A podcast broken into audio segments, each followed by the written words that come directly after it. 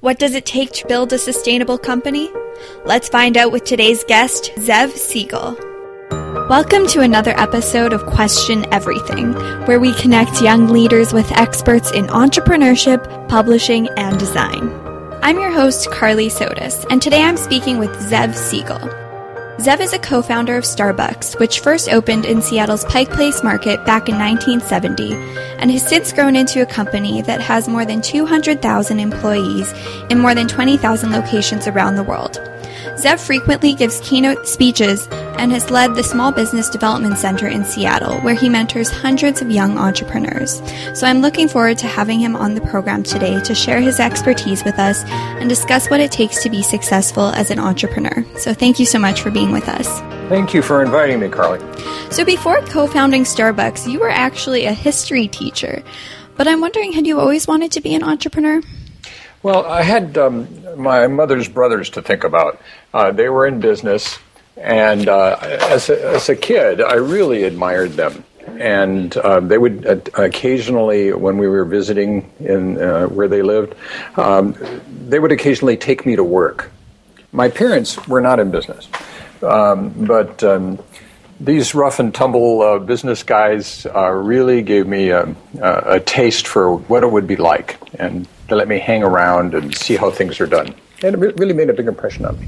What were some of your goals and aspirations at that time in your life? Well, you know, at the time when I started teaching, I, I thought it would be a lifetime career, but it didn't turn out that way for me. I, I wanted to do something where I could, um, oh, you know, self actualize a little bit, take some responsibility and be a little more independent. You hear that a lot from entrepreneurs. And so, when you first started Starbucks, where did the idea and inspiration come to you? Well, my, my partners and I, Jerry Baldwin and Gordon Bowker, had been meeting every few weeks to talk about ideas for businesses. The, you know, the three of us wanted to do something different. Uh, Jerry Baldwin was working in a little cubicle in the Boeing company, and Gordon had started a career as a journalist, which turned into morphed into a career uh, as a uh, advertising and marketing consultant. And uh, you know, we, we explored several ideas, all of which were not very good for us, and, and then, and then one day the it came out in conversation over lunch that uh, two of us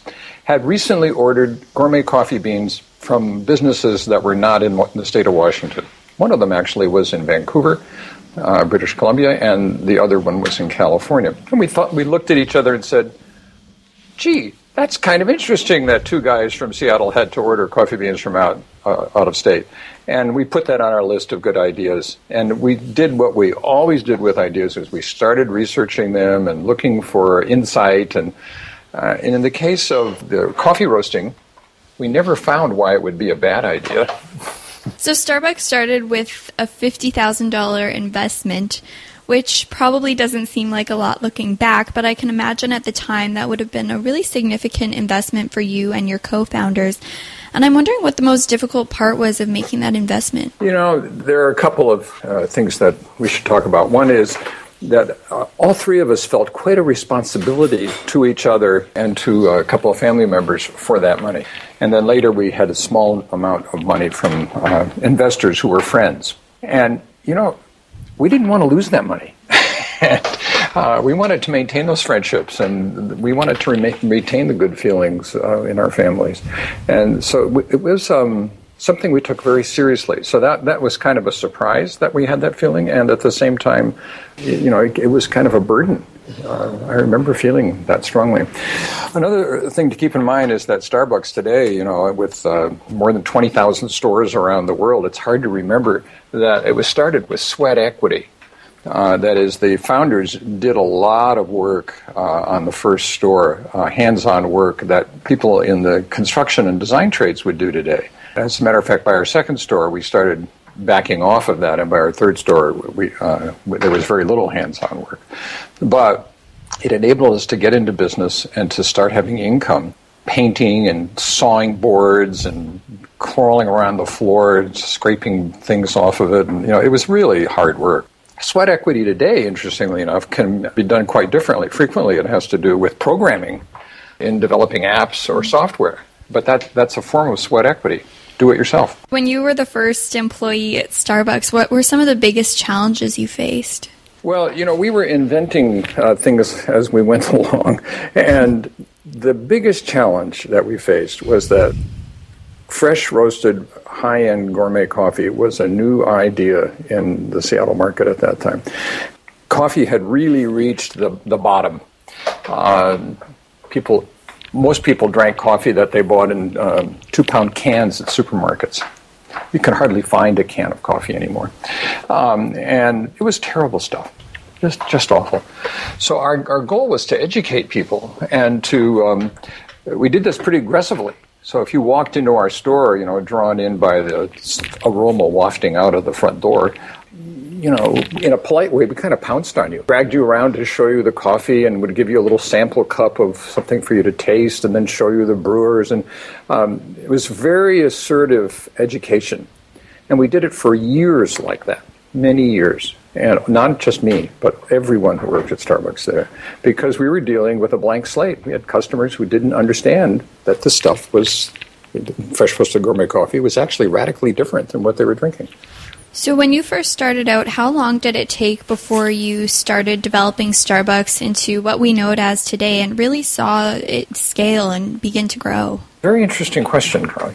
Um, by the mid 70s, Starbucks was pretty successful in Seattle under the ownership of um, Jerry Baldwin and Gordon Bowker and myself, Starbucks never grew outside of Seattle. That came later. And the company dominated and was a, uh, had pretty good market penetration in Seattle. We had um, five or six stores. We served hundreds of restaurants, provided them with coffee. And uh, the interesting thing is that until 1982, Starbucks did not have a coffee bar. And what we see today wasn't the Starbucks of the 1970s. We were a coffee bean store. If you came into our store, you might be given a sample of coffee, but you wouldn't buy a cafe latte because it wasn't available. Under, uh, when the company changed hands in the mid 80s, uh, by, by that time, Starbucks had a, a, coffee bar too. And then the new leadership under uh, uh, the now famous Howard Schultz went into the coffee bar business really assertively the market was ready at that time, and it proved to be just an enormous success from the day they started. Was it difficult for you to take a step back in your leadership role from the company and watch someone else take over? Oh, no. Actually, I was the first of the three founders to leave the company. I left in 1980, and after a decade. You know, 10 years. And uh, no, I was ready at that time. I, you know, um, a little self insight is pretty useful in, in life. And I think by that time I had understood that I was an early stage guy. I wasn't very comfortable in big organizations. As a matter of fact, I'm still not. All of my sympathy is with very small organizations that are growing quickly. Um, it's a very difficult stage, but it's the one that I understand the best, and it's the one that I fit into the best. What are some of the things that happen in those early phases that most people don't see or most entrepreneurs maybe aren't prepared for before they start? the most important thing that we should talk about is that in the second year, we stepped up our expansion, expansion plan. We had one store, we opened a second store, and our first roasting plant at the same time, roughly, within a couple months of each other. This was a little bit ahead of schedule, but the opportunities came up and we just plunged in. And um, we ran out of money as a consequence of that. Now, you know, there's, there's a sound that goes with running out of money. You're sitting in your office and the phone is ringing. And it's not hard to guess in that situation who's calling. It's your creditors. And it is a very difficult situation. Every day, people would call us and say, hey, you know, we've extended credit to you guys. Now we want your money. Uh, and we, we would say politely, well, we opened a store and a roasting plant. Look, things look good for the future, but we don't have the money right now. Uh, at that point, we took in a, a small investor, and that solved that problem. But the biggest surprise to us was that we had failed to pay attention to our cash flow at a time when we were reacting to a demand in the market. We expanded to meet the demand and didn't pay enough attention to our, our cash position. Bad mistake. For entrepreneurs who are just starting out, what is one actionable piece of advice that you would give to them to get started and to deal with those early challenges that you're talking about? Uh, this is a piece of advice that I give pretty steadily uh, whenever I get the opportunity, whether it's in this country or overseas. And it is uh, it's two two headed. One is it's very important to do financial forecasting, not the kind that's done on the back of a napkin, but real serious financial forecasting using a spreadsheet program and uh, researching the numbers that you drop into each of those cells in that uh, spreadsheet. For instance, if you're going to need an office for your business, not all businesses do, but if you need one, what's that office going to cost? And where'd you get that number? And can you prove that number? And if you're a manufacturer, do you have real uh, what we call hard es- hard estimates from your vendors about what things are going to cost, the components? And what about the cost of labor? And oh, did you, you know, and many, on and on and on. There are just a zillion things you can add. And it's very important to do that forecast. You know, I, I mentioned that we ran out of money, but failure to do a, uh, an intelligent forecast is um, a cause of a lot of business uh, nightmares. The number one cause of investors not getting money from potential investors in their new business is that their financial forecasts aren't forecasts either aren't uh, believable or are not complete. And you know this is shocking news because most of the world and uh, certainly most Canadians and Americans really believe that entrepreneurs are well-schooled business people. In reality, you know they, they're human; they have flaws. You know, the other thing is seeking advice. Right now, I'm working with a, as an advisor to uh, a startup team in San Francisco.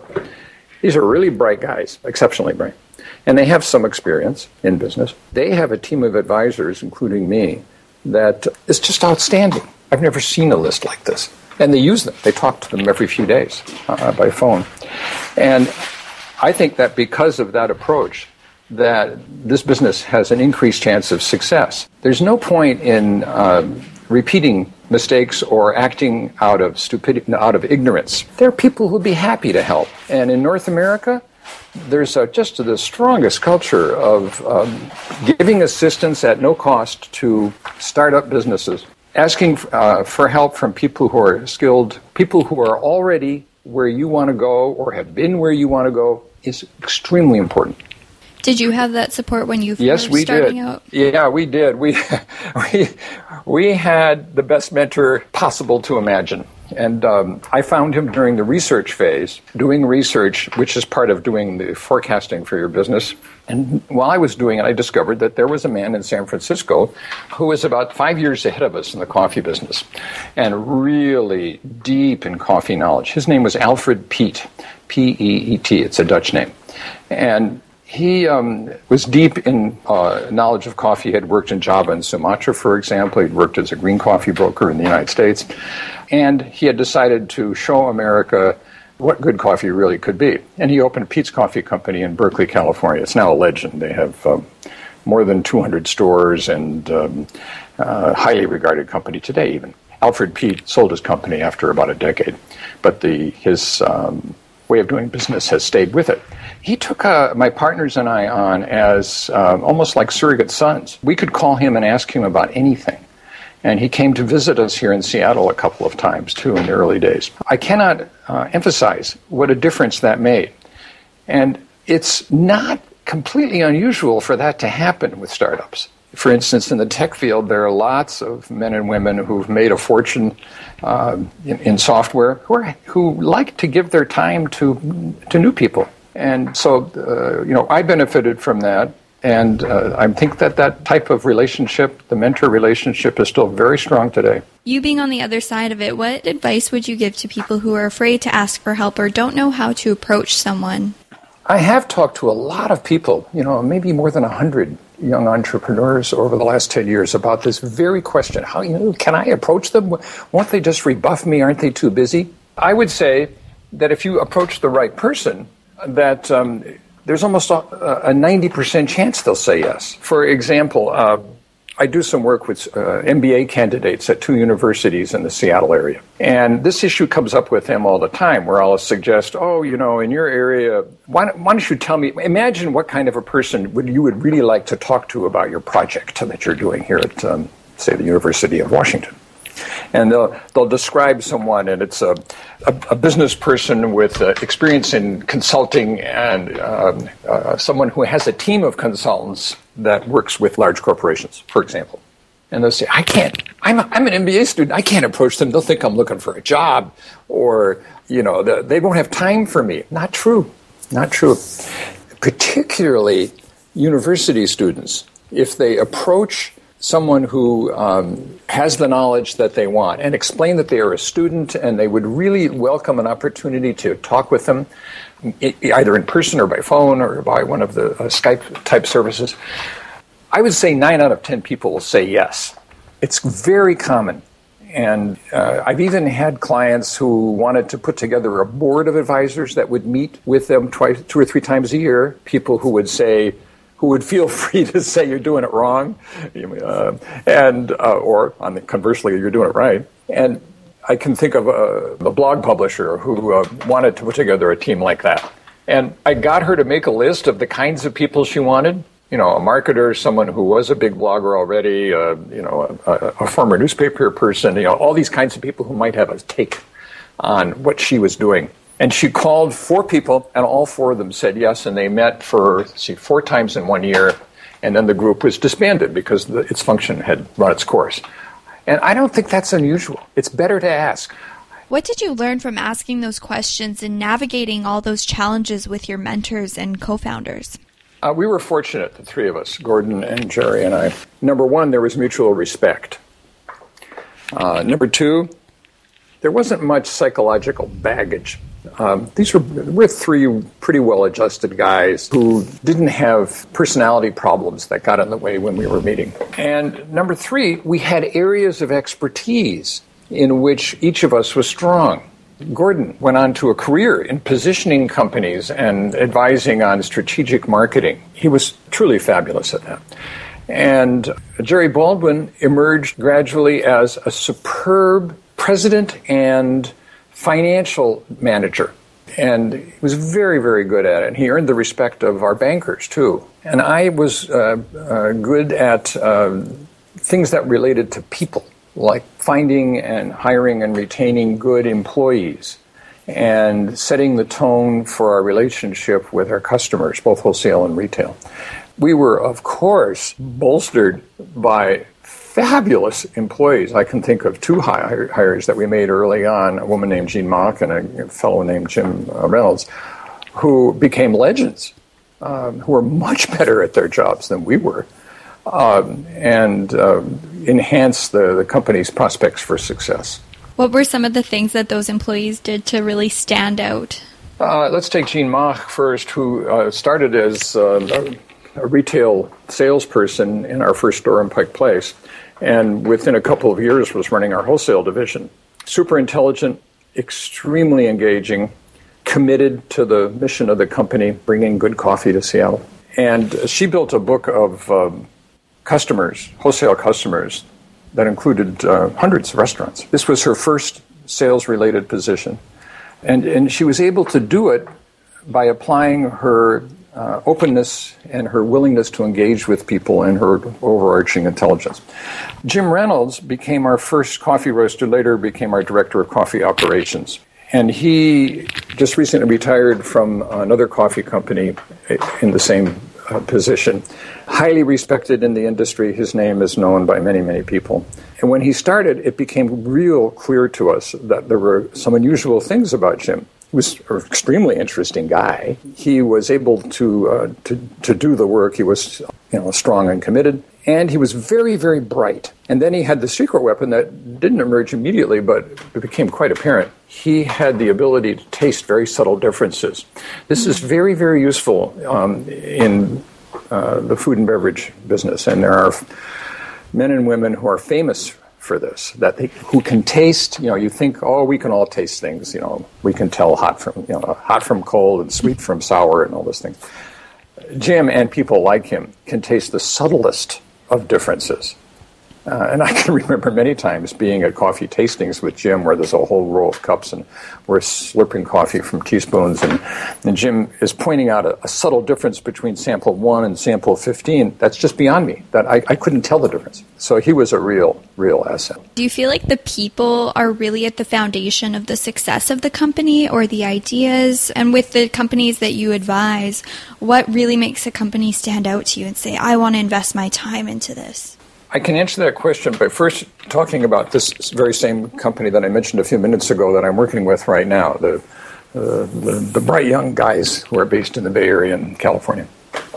I was helping them with their business plan this week, and we were working on their bios. And when I saw what their CVs, uh, uh, their, their bios looked like, I told them that we were going to put that as the first section of the plan. I've never seen so many relevant and significant achievements, uh, degrees from the best universities in North America, and um, uh, work experience that's completely relevant to what they're doing. And I got so excited about it because this business plan is really being written for prospective investors. And I can tell you that investors invest more in the people than in the idea. It's a common thread that you'll hear from investors. They'll say, "Oh yeah, it's it's an interesting field they're in. They've got some kind of a social app that's probably going to work out okay. But these men and women who are in this company could succeed in anything. You know, they're just so talented. You, you hear investors talking like that. So yes, I believe that the team is very, very important. Not only the insiders, but the outsiders, the advisors, the CPA, the attorney, the expert in the field, all those kinds of people. The entire team is very, very important. There are lots of good ideas. There aren't so many great teams. What do you think some of the some of the biggest mistakes that people make when they're working on a team or approaching investors? I'm sad to say that the biggest mistake that is made approaching investors is a poor financial argument. Let's assume that you present well, for instance, in talking to investors either one to one or in a, a group setting. Of course, if you don't present well, you can learn that it's just a skill that's easily acquired you know, with a little training. And uh, but let's assume that you can present well. Um, I think that the real crux comes with making the financial argument to the investors. Can you, you know, basically proving to them that there is a market. It's a market that maybe they haven't noticed yet, the investors, and that these are the costs for developing whatever the product or service is, and these are the costs for reaching out to the intended audiences, and these are the financial results of what's going to happen when they start buying. It's just amazing to me. I go to presentations uh, by entrepreneurs to investors just to observe several times a year, just to see the new techniques that people are using. I'm always stunned at how bad some of them are. I mean, even at, at uh, investor forums where there has been screening that has taken place, it's no different than what you might see in presentations in an upper level university class there are people who are really good at it, who've done their homework and, and present well and are, make cogent arguments. And there are people who you think must have been on vacation that year who, who don't do very well. It's the same in entrepreneurship circles. So I would say that good preparation and ability to make the financial argument is extremely important. You give a lot of presentations and keynote speeches, and was that something that you struggled with when you first started, or have, has it always come somewhat naturally to you? I'm rarely asked that. And the answer is the biggest group I've ever presented, I had ever presented to until four years ago was about 30 people. At that point, I presented to 1,000 people in Kuwait City. And for four months prior to that experience, I worked with a professional trainer who took me from being able to present to uh, 30 people to being able to present to 1,000 people. And when I think back upon, uh, you know, the, those training sessions, which involved, for instance, a lot of video playback. This is what you really look like. nobody yeah. likes doing that. Uh, oh yeah, you find when you yeah, that's interesting that nobody likes to do that. That's absolutely true. It's so helpful though. The um, when after her training, um, I, I, went I flew to Kuwait and did my first major presentation of that type, and I've been doing them ever since. And you know, it's just like learning how to change the oil or fix a flat tire once you got it, once you understand the techniques, you can do it. I am sure that you know uh, students at the universities, uh, like at UBC, for example, um, learn how to do presentations in class, and um, some some people, uh, significant uh, percentage of people, get to be pretty good at it. It's a skill that they teach themselves, or they take a class and learn how to do it. Not hard. Same holds for big audience. You can you, you can learn how to do it. What are some of the main messages that you try to communicate when you have the opportunity to speak to a thousand people? Uh, respect for competitors is one of them. There's a great tendency for um, first time entrepreneurs in their own little egocentric way, and you have to have an ego to be an entrepreneur, that's not a bad thing, that they will um, uh, hold their potential competitors in very low esteem. If they're the new guy on the block, you'll hear the people use the word, uh, oh, the, the legacy companies. Legacy is uh, what's usually applied to the old big airlines facing competition from the new, more aggressive airlines, legacy airlines. Well, people have started using that word to describe their competitors in every field. Oh, yeah, the legacy companies. And it's sort of, uh, you know, like describing a lesser person. You know, yeah, them, what do they know? well, here's what they know. They've been in business for some of them 100 years. They own the market that you're trying to get a little tiny piece of. The new entrepreneur doesn't have any market share, they just have ideas. So I find that there's just not quite enough respect. Now, that's not to say that new businesses can't succeed in the face of, of very strong, well financed competition. I, I, don't believe that at all. I think they can succeed. But you have to do it with a little respect uh, so that you don't get trampled, uh, tramped on by um, uh, these people. That's one. Another is, now I've mentioned it three other times, uh, financial preparedness. Third is um, having enough money in the bank. This is a very ticklish problem. It's hard to raise money for uh, new companies for many reasons, and some of them very good reasons. It's just darn difficult. So what happens is, uh, in the best case, the um, uh, entrepreneurs uh, figure out really about how much money they actually do need, not what they first thought, but what emerges from doing some really good research and talking to experienced people. Okay, so now they know they need, uh, you know, uh, three hundred thousand dollars and they go out and raise money, and if they're really good, they get up to $200,000, and then they say to themselves, Oh, I'm sure we can raise the other 100, let's just go for it. Go for it is a very dangerous business strategy. Uh, and I keep uh, raising it. It's so tempting. You, you know, the entrepreneurs work so hard to develop the company and raise the two hundred thousand dollars, and there does there is a trend. People are saying yes, and I'm sure they they you know they believe they can get the next hundred thousand dollars. But if they don't get it, they will probably lose the $200,000 they've already got, and those people are going to be angry. So that's a, a real common and very difficult problem. But I try to encourage people to find ways to adjust to the amount of money they've got um, or to wait. Uh, because the, the consequences of failure are really serious, both for business and personally. For sure. Well, thank you for being on the show today and for being so open to talking about your failures and successes. And thank you to everyone who tuned in today for another episode of Question Everything. I'm your host, Carly Sotis, and each week I bring you inspiration and insights from creative minds and experts in entrepreneurship, publishing, and design. If you enjoyed today's episode, you can download the show at iTunes, SoundCloud, and at citr.ca.